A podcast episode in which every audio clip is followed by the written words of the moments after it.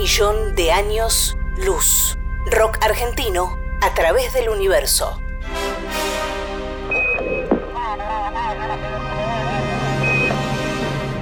En 1977, la NASA envió al espacio las sondas Voyager 1 y 2. En ellas viaja un disco de oro con sonidos y música de la Tierra.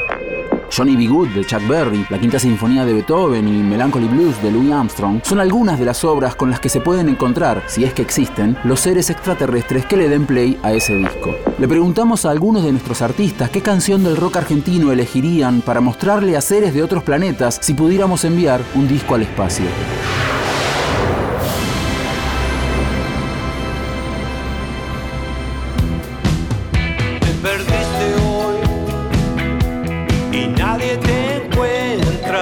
Juan Sebastián Gutiérrez, para los amigos Juanse, formó su banda Los Ratones Paranoicos en 1984. Desde entonces han publicado más de 20 discos. En 1997 Juan se publicó Expreso Bongo, su primer disco como solista soy Juanse, mandar una canción al espacio exterior, mandaría la balsa de los gatos, me parece que es una canción iconográfica nuestra en lo musical y además, en el caso particular mío, la primera vez que escuché la versión comprendí la diferencia que había entre lo que era la música que en aquella época se estilaba escuchar y lo que ya comenzaba a insinuarse como una actitud de vida ¿no? en el rock. Yo siempre que puedo la versiono porque me encanta.